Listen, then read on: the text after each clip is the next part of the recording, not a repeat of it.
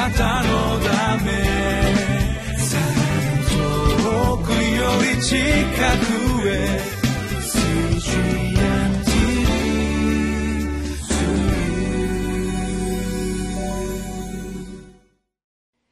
2月16日のリビングライフの時間です。私はウェスレンホールネス教団の玉川キリスト中央教会牧師の本間隆弘と申します。今日は詩編の74編12節から23節の御言葉を読んでまいりましょう。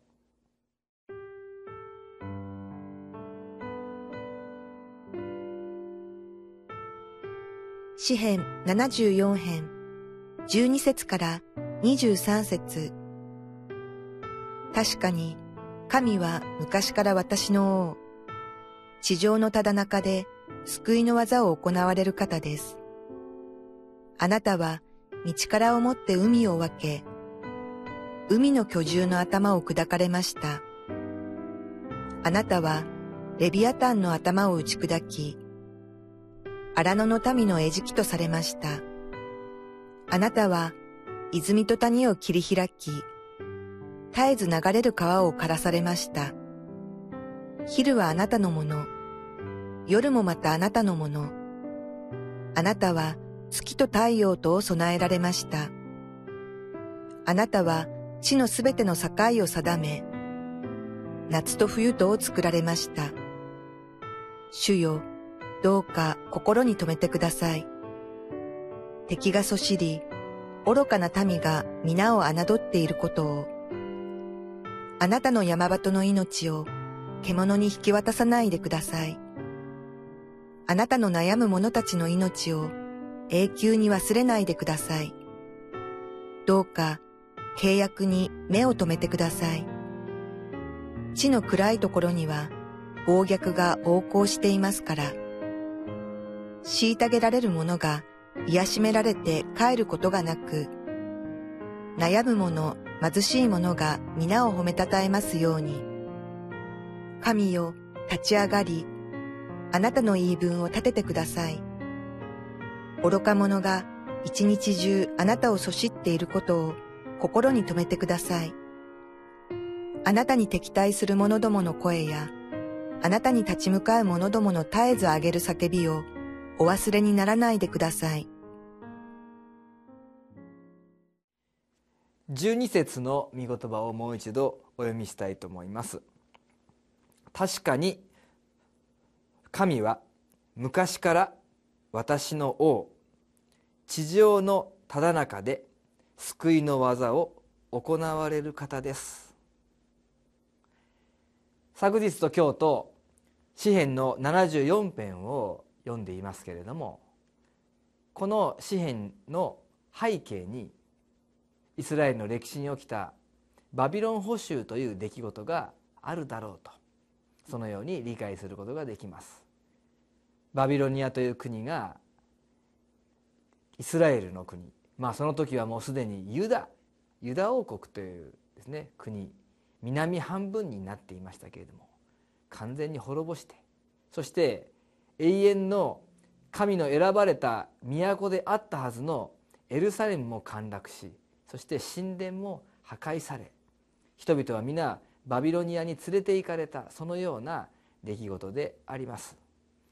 そのような苦難の中で彼らは過去の救いの御業神様がどのようにイスラエルの人々を救いまた導かれたのかということを思い起こしそして今も変わらない神様の救いの御業がなされることを祈り願うのであります。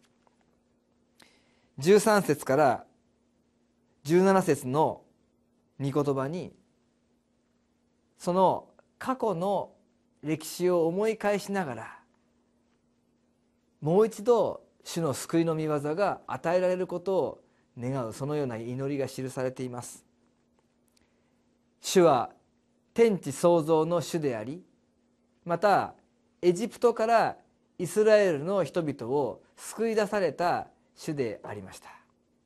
そのような救いの御業がまたこのバビロンの捕囚という大変な状況の中でもう一度祈り直すこのイスラエルの民に注がれたのであります。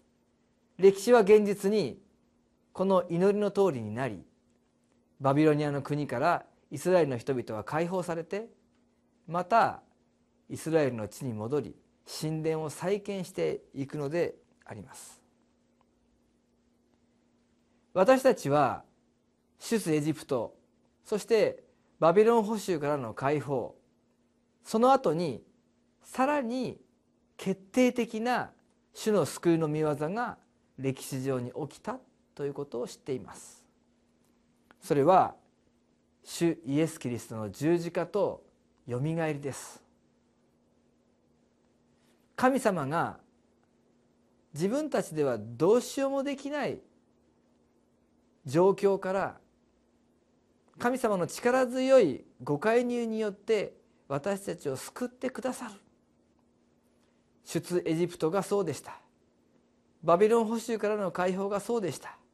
そしてイエス様の十字架と復活は私たちが自分たちの力では抜け出ることのできない罪と滅びから私たちを決定的に救い出すそのような力強い恵みの救いの御業でした。この詩篇の作者も神様がそのように力強く決定的に働いてくださるそのことを期待しながらこの詩篇の74編を通して祈っているのであります。20節に「どうか契約に目を留めてください」契約。旧約聖書の中で神様はイスラエルの民と契約を結んだと言われます。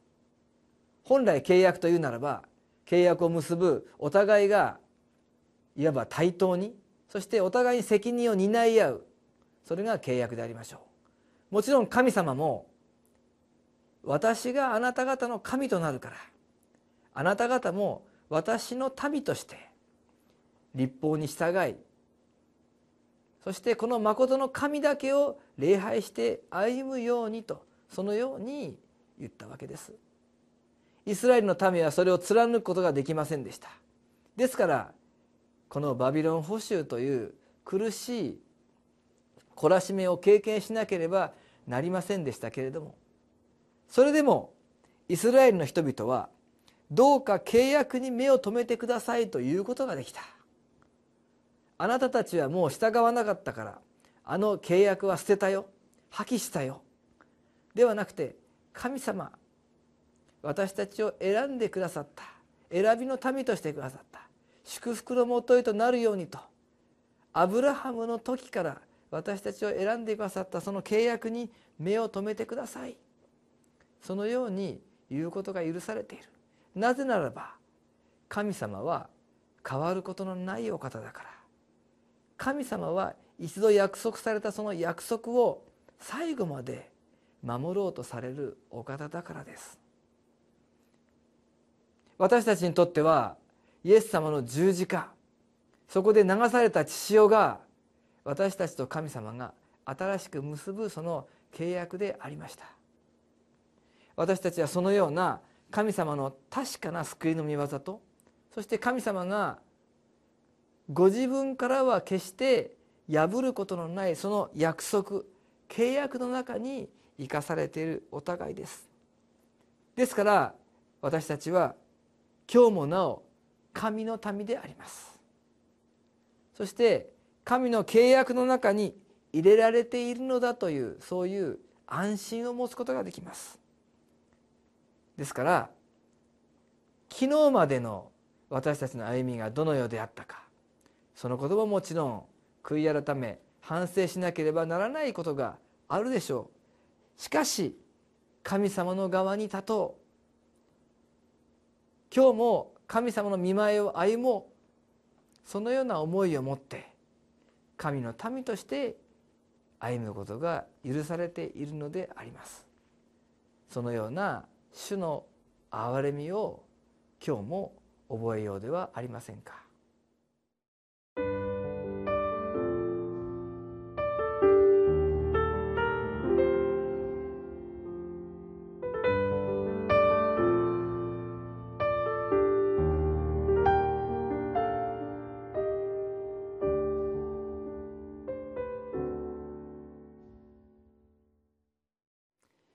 この詩篇の74編の後半ではこの作者が自分たちのことをこのように言っています。例えば19節。あなたの山鳩の命を獣に引き渡さないでください。あなたの悩む者たちの命を永久に忘れないでください。あなたの山鳩あなたの悩む者たち。そのように自分たちのことを言い表しています。21節では虐げられる者悩む者貧しい者そのように自分たちを言い表しています。でもこの21節の後半には悩む者貧しい者が皆を褒めたたえますように。今は苦しい。今は本当に助けを求めている。そのような私たちですがでも皆を褒めたたえるものとしてくださる。あなたの恵みを信じます。もう一度心からあなたを喜ぶものとしてくださるその回復の恵みを信じています。願い求めます。私たちも今日そのような祈りを持ってまた新たに歩み出そうではありませんか。お祈りをします。愛する天のお父様今私たちは無力の中にあります。直面している問題に向かっていく力や解決方法を一切持たないものであることを覚えます。しかしそのような私たちをあなたが救ってくださいました。今日も変わらずあなたの民としてあなたが覚えていてくださることを感謝します。どうぞ私たちの苦しみにあえぐ唇をあなたを褒めたたえる唇として新しくしてくださるように。イエス・キリストの皆によってお祈りします。アメン。あなたのため遠くより近くへ